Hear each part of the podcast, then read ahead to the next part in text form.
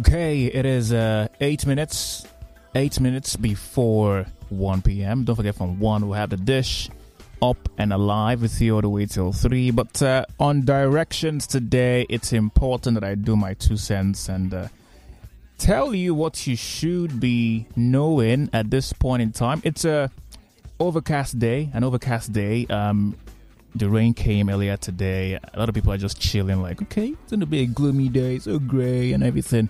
But yes, a lot of possibilities yet abound. I was going through Lagos and then the streets of Lagos still bubbling, despite the fact that um, the rains are here. Of course, it's rainy season, so it's gonna be like this for a while before we have the August break.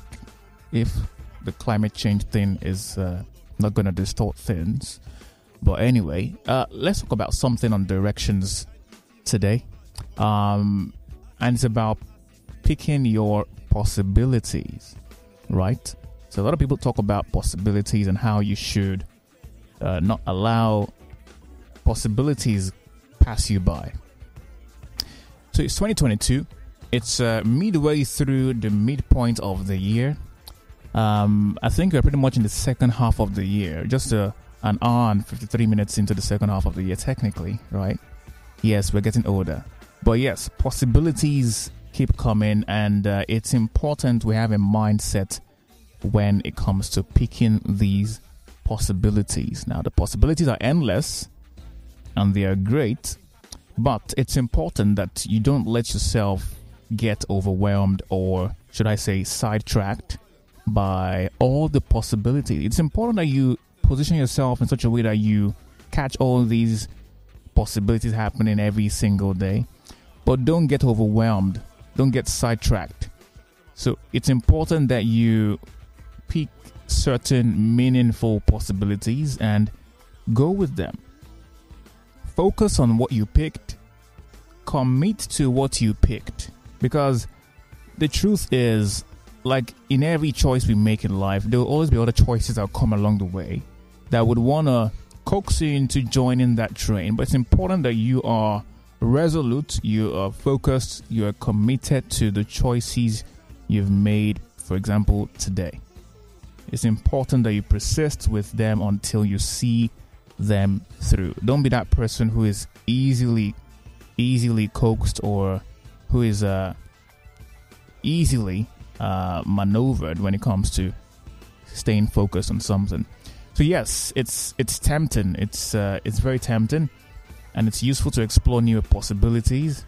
But even the best possibility is useless if you don't make a firm commitment to sticking with it. So don't be that person who wakes up on Monday. Oh, I want to be a, a product photographer. I want to be um, a graphic designer. Oh, I saw this amazing thing on TV. I think now I want to be a public speaker. And then on Wednesday, it's a different story entirely. You know, it's important that you channel your excitement about what's possible into actually, you know, bringing specific possibilities to life.